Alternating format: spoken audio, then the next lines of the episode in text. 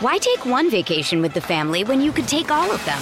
With Royal Caribbean, you don't just go to the beach. You visit a private island and race down the tallest water slide in North America. You don't just go for a road trip. You ATV and zip line through the jungle. You don't just go somewhere new. You rappel down waterfalls and discover ancient temples. Because this isn't just any vacation. This is all the vacations. Come seek the Royal Caribbean. Ships Registry Bahamas. Look, Bumble knows you're exhausted by dating. All the must not take yourself too seriously and 6 1 since that matters. And what do I even say other than hey? well, that's why they're introducing an all new Bumble with exciting features to make compatibility easier, starting the chat better, and dating safer. They've changed, so you don't have to. Download the new Bumble now. This episode is brought to you by Reese's Peanut Butter Cups. In breaking news, leading scientists worldwide are conducting experiments to determine if Reese's Peanut Butter Cups are the perfect combination of peanut butter and chocolate. However, it appears the study was inconclusive, as the scientists couldn't help but eat all the Reese's. Because when you want something sweet, you can't do better than Reese's. Find Reese's now at a store near you. Hola, esto es New Books Network en español. Bienvenidos a este episodio de NBN en español, la sección hispana de New Books Network. Esta entrevista cuenta con el apoyo del Semillero de Investigación en Literatura Latinoamericana, SILAT, de la Pontificia Universidad Javeriana. Mi nombre es Iván Espinosa Orozco y junto a mi colega Felipe Toro tenemos el gusto de conversar con el profesor Rubén Gallo, con quien estaremos hablando sobre su libro Proust's Latin Americans, publicado en el 2014 por Johns Hopkins University Press y traducido al español como Los Latinoamericanos de Proust de la editorial Sexto Piso. Rubén Gallo es el profesor responsable de la cátedra Walter Carpenter Jr. en estudios de lengua, literatura y civilización hispanoamericana en la Universidad de Princeton.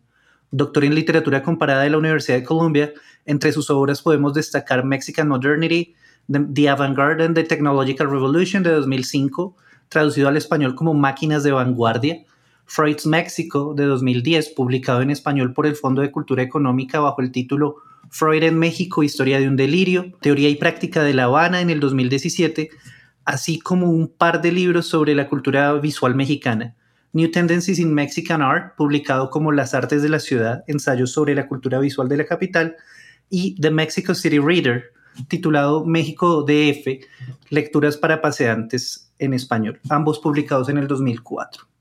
Asimismo, recientemente publicó Conversación en Princeton junto a Mario Vargas Llosa y también escribió junto a Ignacio Padilla, Heterodoxos Mexicanos, una antología dialogada. Buenos días, buenas tardes, buenas noches, Rubén. Buenos días, buenas tardes, buenas noches, Felipe. Gracias, muchas gracias. Entonces, eh, entremos en materia. Bueno, este libro, Proust's Latin Americans, que como dije antes fue publicado en el 2004, hace parte de un proyecto más grande que te lleva al mundo europeo y específicamente en el caso de Proust al mundo francófono. Entonces queríamos preguntar, profesor, eh, ¿cómo se relaciona este libro, Proust's Latin Americans, con Freud's México, que en cierto modo completan las dos figuras fundamentales para entender esa relación entre el deseo y el inconsciente que en cierta medida es como una bisagra entre el siglo XIX y el XX. Sí, bueno, antes que nada, muchas gracias por la invitación, qué gusto verlos y, dialogar con ustedes. Eh, recuerdo aquel encuentro tan lindo que tuvimos en Georgetown en tiempos prepandémicos que ahora parece hace mucho tiempo. Bueno, les cuento, el libro em, Los latinoamericanos de Proust, eh, como, como bien dices, Iván, es parte de un proyecto más amplio eh, en que a mí me interesa investigar los puentes y los intercambios entre la cultura de América Latina y la cultura europea, eh, y en especial la cultura francesa, que es la que conozco mejor, pero en el caso de Freud también la cultura alemana, austriaca. Em, y parten de una inquietud, por ejemplo, en el caso de Proust, eh, me di cuenta que había una, especie de paradoja, que por una parte, digamos, Proust es una figura archiconocida en América Latina, hay escritores eh, que, son, que se declaran prustianos, como José Donoso en Chile, que tiene este texto maravilloso que a mí me encanta, ese cuentito que después fue recogido en, Cuatro para Delfina, que se llama El tiempo eh, perdido o El tiempo recobrado. Ahora no recuerdo. Pero bueno, que se imagina que, que pinta, digamos, algo muy común en América Latina, sobre todo en los años 50, 60, que eran estos escritores completamente prustianos, obsesionados con el mundo de Marcel Proust, con la novela, que es una novela de 5.000 páginas, es todo un mundo, y digamos toda esa gran pasión que hay en América Latina, como hay en muchas partes del mundo, en Japón, en, otros países de Asia, en la India, por esa figura que es Marcel Proust.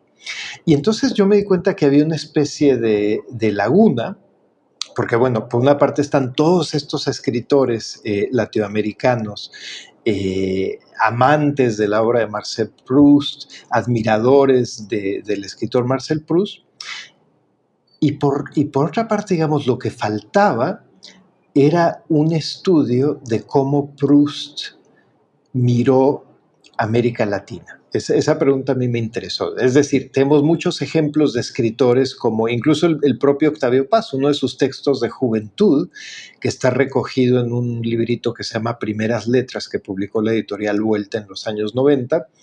Eh, uno de sus primeros textos, cuando tenía 20 años o incluso menos 19, es sobre Marcel Proust. ¿no? Entonces hay muchos ejemplos, digamos, de cómo escritores como Octavio Paz, como José Donoso, como Lezama Lima, eh, miran a Proust, qué es lo que ven, qué es lo que encuentran en ese mundo, en el mundo de Francia de la Belle Époque, pero lo que no teníamos era, digamos, una discusión de, ¿y Marcel Proust? Digamos, ¿qué era lo que él veía cuando pensaba en América Latina? Eh, leía algún escritor latinoamericano, había muchos, muchos latinoamericanos en París, digamos, estaba en contacto con algunos. Me interesó esa pregunta, ¿no? Y era una pregunta que prácticamente nadie se había hecho y entonces yo empecé a investigar y de hecho todo el libro salió de una frase que me encontré en La Recherche, en la novela de Proust, que a mí me intrigó. Y es una frase que está por ahí enterrada en una de, de esas cinco mil y tantas páginas, y es un pasaje en que, en que el narrador está hablando de una conversación entre Madame Verdurand, que es esa mujer vulgar, eh, extremadamente, es una, una nueva rica, eh, que tiene mal gusto, que es muy, eh, que trata de imponer sus fiestas y sus recepciones a todos los invitados, y se ofende mucho cuando alguien le dice que no puede ir porque tiene otro compromiso, entonces ella obliga prácticamente a esa persona que abandone el otro compromiso para que eh, vaya a sus fiestas. Y entonces en una de las conversaciones que el narrador em, transcribe de Madame Verdurand, ella está hablando con su esposo, digamos, los dos franceses, franceses clase medieros, eh, sin mucho interés. Y entonces el narrador dice, bueno, que dijeron tal cosa, y llega un momento y dice, pero ahí Madame Verduran pronunció una palabra que yo no puedo eh, reproducir aquí porque es una de esas palabras es, eh, en, un, en, el lenguaje secreto que a veces se habla en las familias. Y dice, y, aquí es lo interesante, dice, es como cuando hay una familia judía, pero perfectamente integrada que hablan francés entre ellos, pero de repente en su lenguaje privado mantienen una que otra palabra de yiddish y lo usan cuando, cuando quieren eh, hablar de algo muy privado. O esas familias provinciales que vienen, que tienen orígenes en el campo, en lugares donde se habla un dialecto, un patois, como lo llama Proust. Sé que ya también llevan muchas generaciones en París, pero de repente cuando está hablando entre ellos vuelve a surgir una palabra del patois que ya no hablan, pero que quedó eh, ahí. O el tercer ejemplo que da, dice, como esas familias latinoamericanas que llevan mucho tiempo en París, varias generaciones, y cuando están hablando entre ellos, de repente puede aparecer una palabra de español, que es una lengua que ya no se usa. Y la conclusión del narrador y de Proust dice, estas palabras son como reliquias que remiten a otro tiempo en que esa familia aún no era francesa, aún no estaba completamente asimilada y todavía hablaba yiddish, español o patois. Y entonces, bueno, cuando yo leí eso dije, pero esto es fantástico. O sea, básicamente Proust está diciendo que ser latinoamericano en París, en su época, es como ser judío. Y entonces empecé a pensar y dije, bueno, si uno piensa, digamos, en todos los latinoamericanos eh, ricos que había en el París de 1900, tiene bastante sentido, porque había muchos latinoamericanos. Eh, pensemos, por ejemplo, uno de los más famosos, que es una figura olvidada ahora, era Enrique Gómez Carrillo, que era un guatemalteco eh, que llegó a París como diplomático, era escritor y poeta, en su, en su momento fue muy famoso, ahora está completamente eh, olvidado. Pero, por ejemplo, digamos, él es una persona que, como muchos de estos latinoamericanos, creció hablando francés, estudió en una escuela francesa en Guatemala. Eh, y entonces, en el momento que llega a París, digamos, no hay nada que lo distinga por su apariencia de un francés. Digamos, habla francés sin, sin acento, eh, era de una familia española, entonces físicamente no había nada que lo distinguiera de, de, los franceses a su alrededor, pero así como ocurría con los judíos asimilados, había cositas, en, a lo mejor en, en el lenguaje, a lo mejor en, las, en, el modo de estar en el mundo, que de repente podían eh, eh, descubrir que en realidad no era un francés francés, que había algo ahí eh, exótico de otro mundo. Y entonces, a través de esto empecé yo a investigar y me di cuenta, de hecho, que Marcel Proust tuvo mucho contacto con latinoamericanos de este tipo en París. de hecho, el único amante que le conocemos o el que tenemos documentación fidedigna de que fueron amantes, Reinaldo Hahn, eh, un músico venezolano exactamente de este tipo, digamos, que nació en Venezuela, nació en Caracas, eh, llegó a París a los cuatro años, hablaba francés sin acento, eh, era una persona que había crecido en una familia que era invitada a los salones, entonces, tenía unas, tenía todas las buenas costumbres, digamos, de la burguesía francesa, y entonces era prácticamente indistinguible de un francés, aunque lo que es interesante cuando él presenta su primera ópera a la edad de 24, 26 años en la Ópera de París, se crea un escándalo y los periodistas dicen, ¿cómo es posible que un latinoamericano exótico, un extranjero, inconnu exotique es la palabra que usan, llegue a presentar una ópera en, en París? Y entonces, bueno, ese es un ejemplo, digamos, de estos latinoamericanos que por una parte estaban perfectamente integrados, aceptados, asimilados a la cultura, pero por otra, de repente, así como ocurría con los judíos, notablemente en el caso Dreyfus, de repente había estos momentos de xenofobia, de antilatinoamericanismo que podían hacerlos ver como alguien exótico que no pertenecía a esta cultura. Entonces, bueno, por ahí fue la investigación, me encontré el caso de Reinaldo Hahn, me encontré Además que Proust eh, pensaba mucho en la idea de Han como un exótico. Eh, jugaba mucho con eso y en la correspondencia entre los dos, que es una correspondencia maravillosa, porque además Proust eh, escribe en un lenguaje inventado, en donde mezcla el alemán, porque le interesaba mucho la idea, el padre de Reinaldo era alemán, y entonces Proust jugaba mucho con esta idea de un extranjero exótico, pero él, digamos, la parte que metía en, su, en sus cartas era más la, parte, digamos, de los orígenes alemanes, judeo-alemanes de, Reinaldo Hahn.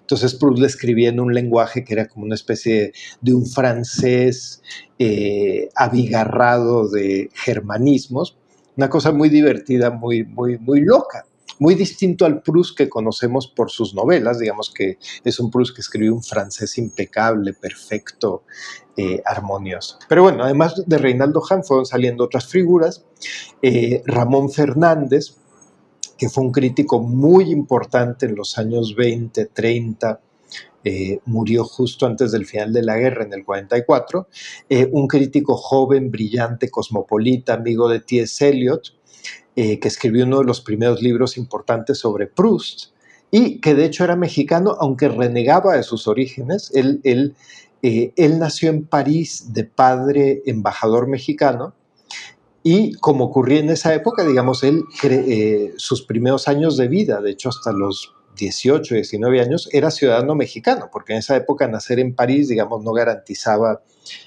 la ciudadanía francesa. Entonces, aunque él era mexicano, de jure, eh, nunca tuvo interés en, México ni en la literatura mexicana. Alfonso Reyes, coincidió con él en París cuando Alfonso Reyes llega eh, de embajador mexicano y Alfonso Reyes le insistió mucho, dice, mándenos para la revista Contemporáneos recuerdos, algún texto donde hable de su familia mexicana, pero eh, Ramón Fernández no tenía ningún interés. De hecho, escribía su nombre sin acentos, que es muy curioso. Y recuerdo que cuando hicimos el libro, sobre todo en México, con sexto piso, fue todo un tema porque el editor le ponía los acentos a Ramón Fernández, como debería de ser dado que es un mexicano, y de hecho yo tenía que quitárselos porque en, toda su obra publicada Ramón Fernández nunca usó los acentos, y de hecho él insistía que su nombre no era Ramón Fernández, era Ramón Fernández. Y Proust lo quería mucho, de hecho el, el Proust lo conoció en su lecho de muerte, digamos, en sus últimos años, cuando Ramón Fernández era un crítico joven de 20 años, entusiasta, y Proust lo invitó varias veces a que viniera eh, eh, a su casa a hablar con él mientras Proust enfermo estaba entre las sábanas.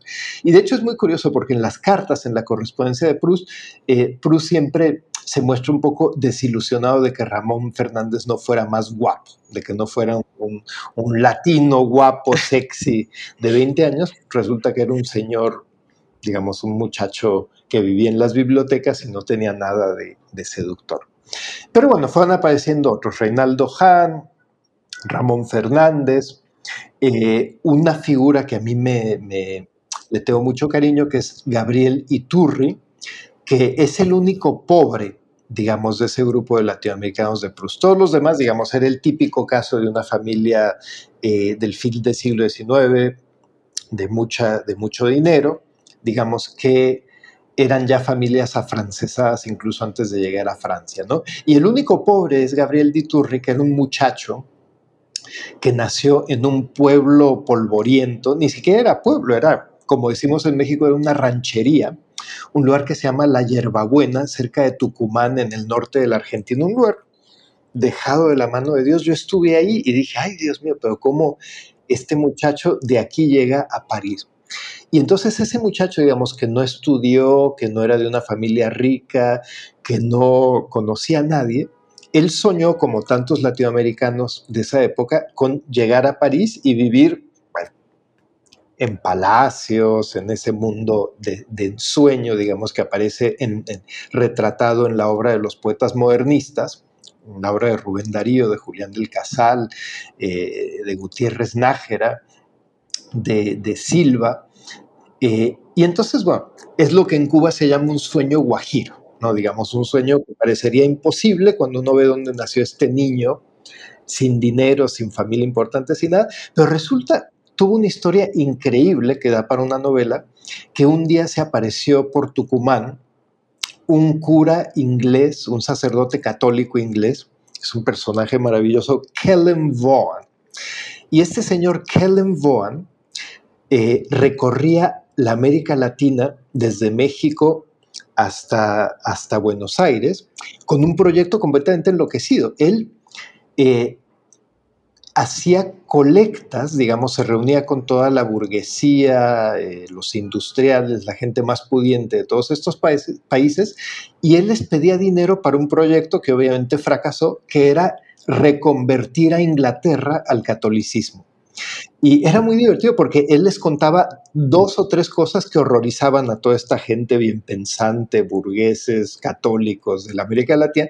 Les decía, pero ustedes se dan cuenta, dice, desde, desde Enrique VIII, dice, ustedes saben que cada rey de Inglaterra, digamos, en, en la coronación, como parte de la ceremonia de coronación, dice, tiene que abjurar la religión católica como, como una superstición. Y esto es cierto, digamos, era parte de, la ceremonia de coronación y eh, rechazar la nefasta influencia del Papa y de Roma. Entonces, bueno, estas familias que eran decían, decían, pero qué horror, qué cosa. Después él les contaba que durante eh, varios siglos ser católico en Inglaterra eh, significaba ser un traidor. Y de hecho había pena de cárcel para los, y en algún momento pena de muerte para los católicos, y esto hizo que los ingleses fundaran colegios católicos en Portugal, en España, en Italia, en Francia, digamos, en todos los países católicos, para que el catolicismo inglés no desapareciera y se volvió algo, digamos, que era casi como como underground, ¿no? Como una cosa, digamos, resistía el catolicismo inglés, pero a pesar de todas las interdicciones de las leyes de todo. Entonces, cuando Kennel Von contaba todo esto, la gente se horrorizaba y los ricos de México, de Buenos Aires, de Santiago de Chile, eh, de, de, Guatemala, abrían sus monederos y le daban una cantidad de dinero impresionante que este señor se gastaba básicamente en viajes y en cosas locas, como por ejemplo, un día se aparece este muchachito que tendría 17, 18 años, que era muy lindo, Gabriel de Iturri, de Iturri en Tucumán, y este señor decide llevárselo a Portugal y ponerlo en una de esas escuelas católicas inglesas. Pero este muchachito era muy vivo y entonces no duró en esa escuela, en ese internado, ni cuatro meses y se escapó y llegó a París. Y entonces, bueno, nos imaginamos, claro, pero ¿cuánta gente como él no llega a París con ese sueño de vivir en un mundo de palacios, de príncipes, de tantas cosas, y acaba, si no en la calle, por lo menos en una buhardilla, en un chambre de bon sin calefacción, eh, maldiciendo el momento en que se le ocurrió llegar a París, que de hecho es la experiencia que Donoso cuenta en ese, en ese cuentito, El tiempo perdido. ¿no? Es básicamente un chileno, un escritor chileno joven que recibe una beca a París para ir a París y cuando llega a París acaba comiendo en una cafetería una sopa inmunda, viviendo en un cuartito sin calefacción y la única gente que conoce son otros latinoamericanos becados igual que él, que están igual de eh, muertos de hambre. ¿no? Pero hecho, Iturri es una cosa impresionante porque llega a París y a las dos semanas ya era amante de un conde. Eh, que después deja para vivir con el conde Robert de Montesquieu, que era una de las figuras que fascinaban a Proust, uno de los hombres más aristocráticos. Era tan aristocrático que se burlaba de los aristócratas de la época de Napoleón y decía, bueno, esa gente tiene 100 años con sus títulos, yo tengo mil. Y de hecho, tenía un árbol genealógico en, donde se podía eh, eh, trazar, digamos, el origen de su familia hasta la época de los merovingios, ¿no?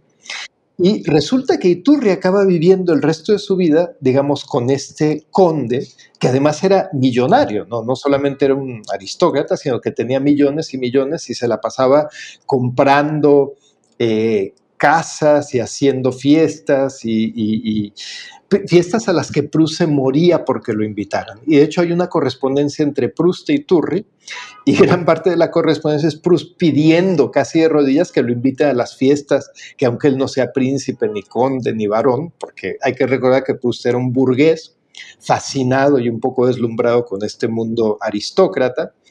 Eh, y curiosamente Iturri se convierte en digamos, eh, la persona que tiene las llaves a ese mundo y que le permite a Iturri, que le permite a Proust entrar a ese mundo de cenas y fiestas aristocráticas, ¿no? Uno de los aspectos que son más maravillosos de este texto sobre Proust es el uso que usted hace de las historias, de las historias como aparato crítico, es decir, al principio en el prólogo usted comentaba que esto había partido como una biografía, pero termina como un libro de crítica y hay como una intersección donde los relatos son casi como un laboratorio crítico donde se cristaliza un momento y uno puede ver todo un mapa de relaciones. Yo creo que eso queda increíblemente ejemplificado con el caso de las acciones de Proust en México, pero yo le quería preguntar metodológicamente a partir casi como del taller de su propia escritura y para aprender uno también, es cómo aparecen la historia y cómo utiliza usted las historias, los recursos narrativos para construir un relato crítico. Bueno, hay, hay que recordar, digamos, que la literatura es eso, ¿no? La literatura es contar eh, y es contar, digamos, esto aparece desde Homero, desde las mil y una noches, ¿no? Digamos, ¿qué hace un escritor? ¿Qué hace un poeta? Eh, un escritor, un poeta tienen que contar una historia y hay maneras de contar, ¿no? O sea, yo creo que el caso de las mil y una noches es ejemplar, ¿no? Digamos, eh, Sherazade es un personaje maravilloso porque cuando ella tiene que contar para no morir. Y entonces, si ella no mantiene la atención de este sultán eh, que va a cortarle la cabeza, ella sabe que puede morir en cualquier momento, ¿no?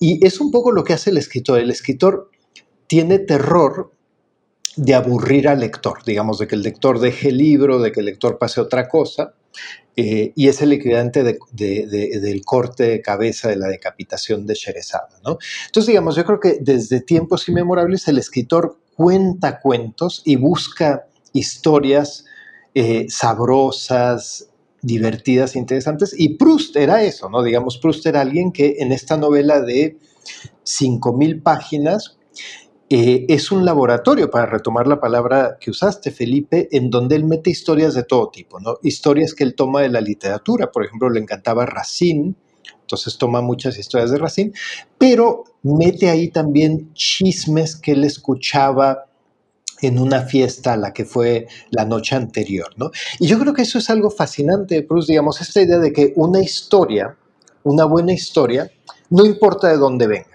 Puede venir, digamos, de lo que contó Françoise la criada anoche, o puede venir de Racine, pero lo que hace el escritor es, digamos, darle una forma y darle un sentido y darle una estructura narrativa a esa historia.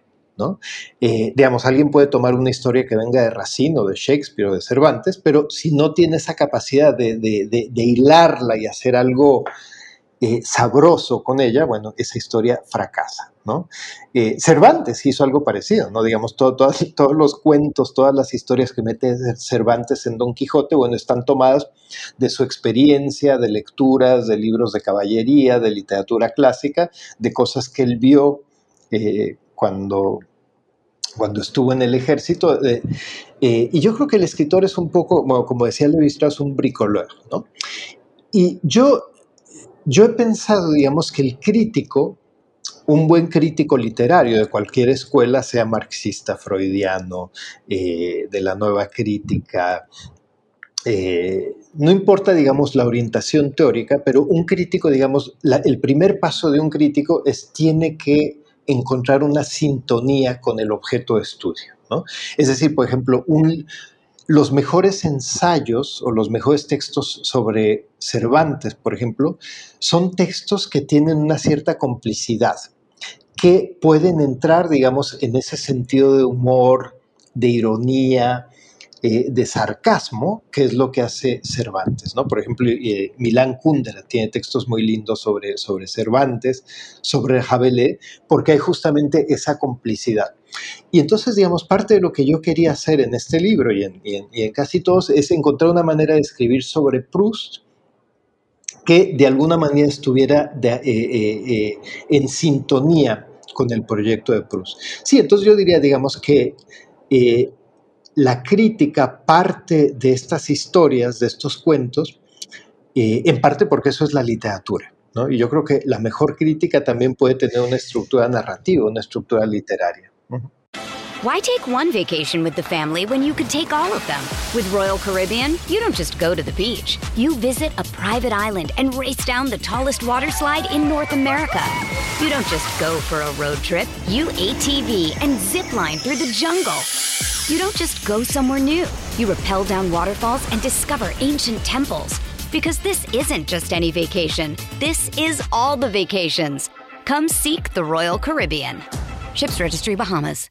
De la mano, digamos, con ese interés, profesor Gallo, en, digamos, las figuras biográficas, hay un interés como en realizar un giro, si se quiere, al análisis literario o a la crítica latinoamericana, digamos, convencional y es ese análisis del canon literario como se hace a la vieja usanza, que es encontrar dónde están los rastros de Proust en autores latinoamericanos o dónde se encuentra el tiempo perdido efectivamente en Donoso buscando a Proust. Pero aquí hacemos un giro totalmente distinto que yo encuentro particularmente fascinante. Entonces, la pregunta eh, tiene que ver más con ¿Cómo, se enfrenta usted con la forma en la que el texto canónico es la base para encontrar a Latinoamérica? Es decir, ¿cómo, cómo se enfrenta el espacio latinoamericano al texto constituido en Europa o al texto canónico europeo? Bueno, yo creo que ahí uno de los descubrimientos, digamos, yo creo que es algo que todos sabemos eh, de una manera intuitiva, es que las ideas y los libros y, la literatura, en realidad, primero que nada, no respetan fronteras, digamos, circulan de una manera completamente impredecible, digamos, eh, y eso es interesante, ¿no? Uno nunca sabemos, por ejemplo, un libro publicado en México en dónde va a parar, eh, el caso de Pitol es ejemplar, ¿no? Pitol tiene una gran recepción en Polonia, en parte por su cercanía con ese país, pero digamos, no es algo que uno se, espera.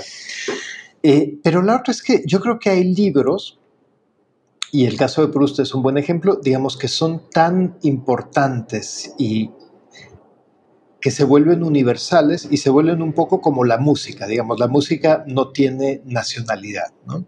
La música es algo un lenguaje universal, un lenguaje puro. Schopenhauer decía que era la más pura de todas las artes. Y yo creo que hay ciertos textos, Cervantes, Shakespeare, Proust, Dante, que aunque estén escritos en una lengua, adquieren este carácter universal. ¿no? Entonces, por ejemplo, el hecho de que Proust sea leído en América Latina por lectores como Donoso, por críticos, por otros entusiastas, a mí me parece perfectamente normal y digamos, yo creo que es parte de lo que hace la buena literatura, ¿no? Digamos que transciende las fronteras nacionales. Y parte de lo que a mí me interesa en proyectos como este o como el de Freud es simplemente hacer un mapa, un, rastreo de cómo fue esa circulación. ¿no? El, libro de Freud es un poco distinto porque eh, la idea es, bueno, ver cómo fue leído Freud en México, aunque hay una parte en que me interesa también, digamos, qué pensaba Freud de México. Eh, pero digamos, el, gran reto fue hacer una especie de historia cultural de las lecturas que se hicieron de Freud en México, no por psicoanalistas o psiquiatras o doctores, sino por figuras del ámbito cultural, ¿no? filósofos, eh, poetas, pintores, escritores, y es ahí donde se vuelve sorprendente eh, la historia. ¿no? Hay un gesto también que a mí me recuerda mucho, el gesto de Edward Said en Freud and the Non-European, cuando comenta eh, la operación de Freud que Moisés, el líder judío, aparece con un origen o una identidad egipcia. A mí me parece que hay algo de esto también de Proust, que en un momento es la persona que no habla otra lengua, eh, el gran escritor francés, de pronto, por medio de todas estas redes, aparece convertido en un latinoamericano aparece extrañado de sí mismo. Sí, Sí, sí, de hecho yo creo que em, no es nada sorprendente, sobre todo para nosotros que somos latinoamericanos, digamos, pensar en Proust como un autor latinoamericano, ¿no? Eh, es un autor que gran parte de los escritores latinoamericanos conocen, conocen muy bien, citan, tienen cierta familiaridad. Y por ejemplo, incluso en el texto de Donoso, que es maravilloso, ese cuentito del tiempo perdido, eh, Proust es un escritor latinoamericano. ¿no? De hecho, eh, Proust es el sobrenombre que le dan al, personaje principal, que es este joven intelectual eh, de Santiago de Chile que sueña con ese mundo de la novela de Proust. ¿no? Aprovecho de, hacer otra pregunta. y este gesto también hay, hay uno, una de las cosas que caracterizan tus libros es que tú te apropias también de los gestos autoriales de los mismos autores, como en, en el libro de Freud aparecen estos subcapítulos Free Associations y en Proust también aparecen los paperol. Eh, te quería preguntar por ese gesto también lúdico del crítico, pero que también eh, puede ser eh, paródico, pero también hay algo como de la enseñanza del maestro que se retoma y se devuelve. Sí, de hecho, em, sí, yo creo que eso es parte, digamos, de mi idea, que la crítica siempre tiene que encontrar una manera de estar en sintonía con el, con el objeto de estudio, ¿no? Es decir, si uno, si uno va a escribir sobre un autor como Vallejo, como Fernando Vallejo, que es irreverente, eh, sarcástico, hay que encontrar un lenguaje crítico que esté un poco, digamos, en en esa onda, ¿no? Yo creo que un texto sobre Vallejo, que de hecho hay muchos, ¿no? Que sería que fuera serio, solemne, con todo un aparato crítico, digamos, que puede estar ahí en otros casos, eh, sería un poco perder una oportunidad, ¿no? Porque yo creo que, digamos, es cuando la crítica entra en sintonía con el objeto de estudio que se pueden producir lecturas nacidas de una cierta empatía, ¿no? que yo creo que son las más interesantes. Y entonces, bueno, sí, digamos, parte de lo que yo he querido es eh, tratar de entender, digamos, el mundo de escritores como Proust o como Freud y tratar de entrar en él eh, de alguna manera. De hecho, en el caso de Proust me ocurrió algo, algo, algo curioso, que ahora entiendo, eh, que yo diría que de todos mis libros fue el que más me costó, el que más padecí mientras lo estaba escribiendo. Eh, Freud en México, por ejemplo, fue un goce escribirlo, fue una cosa eh, muy bien estructurada, digamos, yo tenía esta pregunta, ¿cómo fue leído Freud en México? Tenía a Octavio Paz, a Frida Kahlo, a Samuel Ramos. Fue un proceso muy fluido, muy bien estructurado y que tuvo un comienzo y un final, digamos, y que disfruté de peapa. El libro de Proust fue una tortura. Eh, desde el principio, y incluso, incluso en el momento de publicarlo, todo, todo fue complicado, todo fue eh, doloroso.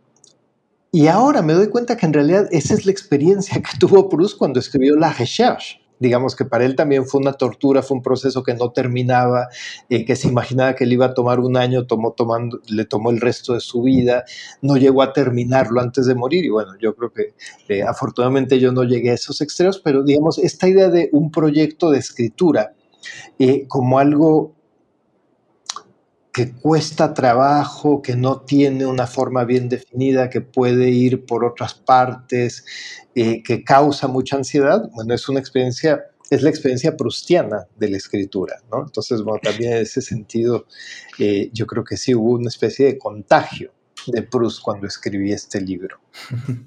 Y digamos, en esa experiencia dolorosa, que finalmente se encuentra como en la, en la escritura y donde se encuentran esos puentes, digamos, entre Rubén Gallo, escritor, y Marcel Proust, escritor también. Ah, hay un interés constante en los latinoamericanos de Proust por encontrar una narrativa cosmopolita, si se quiere, pero ese cosmopolitismo se logra a partir de nexos muy eróticos, nexos muy mediados por la, la idea del amor, con todos estos personajes en Proust? ¿Cómo, cómo observa eh, esa, esa conexión entre el cosmopolitismo y el lenguaje erótico o el lenguaje amoroso a lo largo de, de tanto Proust's Latin Americans como en la obra de Proust per se? Sí, de hecho, em, hay, hay, un texto, eh, un libro muy lindo de Julia Kristeva, la crítica búlgara, cosmopolita, bueno, que ha hecho toda su carrera en París y en francés, eh, que se llama Étranger à nous-mêmes. Eh, eh, en inglés es Strangers to Ourselves, en español debe ser algo así como extraños hacia nosotros mismos o algo, extranjeros hacia nosotros mismos. Y es un texto, bueno, en donde ella habla también desde un punto de vista, aunque no es explícito, autobiográfico, porque ella es eh, uno de estos intelectuales cosmopolitas, pero ella dice que cuando, digamos, alguien tiene que dejar su país, su lengua, su familia, su contexto cultural, el mundo que conoce, para vivir en otro lugar, sé que eso puede ser vivido de dos maneras distintas, ¿no? Hay gente que lo vive como un trauma, como una especie de ser arrancado de un mundo eh, en donde pertenecía y perder, ¿no? Perder la patria, perder la lengua, perder la familia, perder el contexto cultural. Y hay gente, digamos, que nunca se recupera de eso, ¿no? Y que vive, digamos, el resto de su vida como, como un exiliado eh, que vive el destierro como algo doloroso. Pero dice que también hay otro tipo de extranjeros, que es la gente que llega a un nuevo país y es casi como un niño en una juguetería, una dulcería, ¿no? Que de repente, bueno, se fascina con una lengua nueva, es un juego aprenderla, eh, un contexto cultural completamente distinto y nuevo que hay que aprender también. Y eso produce un goce y una especie de, sentimiento de triunfo, ¿no? de, poder de poder llegar a dominar no solamente un idioma extranjero, sino un contexto cultural nuevo. ¿no? Y el ejemplo de un intelectual como ese sería la propia Julia Kristeva, pero también, digamos, tanta gente como Samuel Beckett, como, como Ionesco, que llegaron a Francia como extranjeros, o el mismo Reinaldo Hahn, ¿no? Y estuvieron maravillados, felices de estar ahí y aprendieron francés, hicieron su obra en ese nuevo contexto. ¿no? Entonces yo creo que ese tipo de cosmopolitismo tiene un elemento de amor que es muy importante porque lo que hay es un amor no solamente por el nuevo país, por la nueva lengua, por el nuevo contexto, sino por la idea de lo otro. Profesor Gallo, a mí me, me dio la impresión cuando estaba leyendo, una de las sorpresas que me llevé con este libro es que parecía unir el mundo del modernismo latinoamericano, el mundo de, del círculo de Darío, con el modernismo o con el modernismo del norte. Hay algo ahí que pareciera que estos dos mundos se cruzan. Eh, sí, bueno, yo diría que em, todas estas fronteras, digamos, norte, sur, este, oeste, América Latina, Europa, eh, para los escritores y para los intelectuales y para la gente, digamos, que está en el mundo de la cultura, en realidad son fronteras franqueables, digamos. La mayoría, y, por ejemplo, todos estos latinoamericanos que, que aparecen en el mundo de Proust, es gente que cruzaba fronteras sin parar digamos, Reinaldo Hahn, por ejemplo, él hablaba francés, español, alemán, y su mundo era básicamente, él podía ir a, casa de sus tíos en Hamburgo, hablar en alemán, regresar a casa, hablar en español con su madre, eh, ir a ver a Proust y hablar en francés. Y entonces, digamos, yo creo que hay una especie de, eh, fluidez en el paso de una lengua a otra, de una frontera a otra, de un ámbito cultural a otro. Bueno, eh, profesor Gallo, un par de preguntas a manera de cierre en este momento qué ha leído o qué está leyendo que le pueda recomendar a la audiencia y por otro lado en qué está trabajando actualmente para que sigamos un poquitito su, carrera actual. Sí, eh, mira, acabo de terminar, ayer terminé un libro que me impresionó mucho, que les recomiendo. Es un libro de Bárbara Jacobs, la escritora mexicana, eh, de origen libanés, y es, es su último libro que se llama Días de tu vida. Y es un libro muy impactante. Eh, es un libro, su hermana, eh, Patricia, fue una persona, digamos, que tuvo una vida muy rica como agente cultural. Ella era una persona, digamos, que organizaba eventos, preparó un diccionario, por ejemplo, sobre la comunidad libanesa en México, sobre eh, inmigrantes libaneses a México. Y Patricia Jacobs murió de cáncer en el 2000, por ahí del 2015. Y entonces resulta que antes de morir le pidió a Bárbara que ella transcribiera una especie de autobiografía que ella iba a dictarle.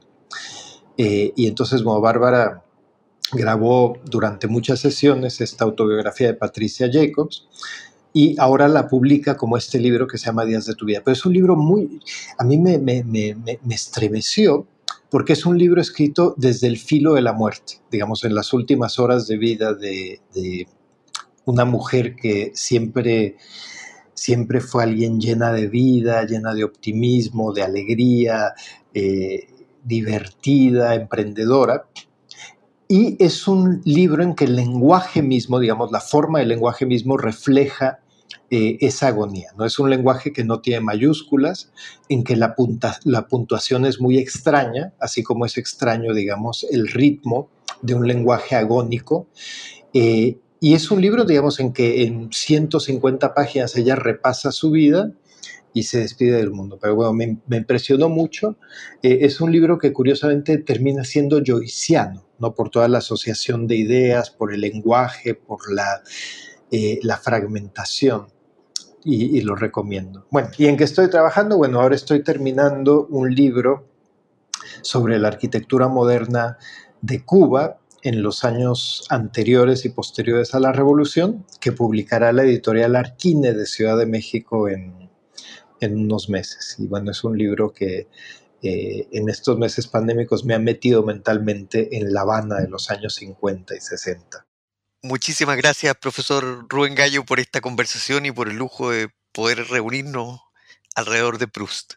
Bueno, gracias a ustedes. Un gusto en conversar con, con ustedes. Y a ustedes los invitamos a continuar escuchando los episodios de nuestro canal de literatura y estudios culturales en la red de NBN en español, así como todos los canales de New Books Network.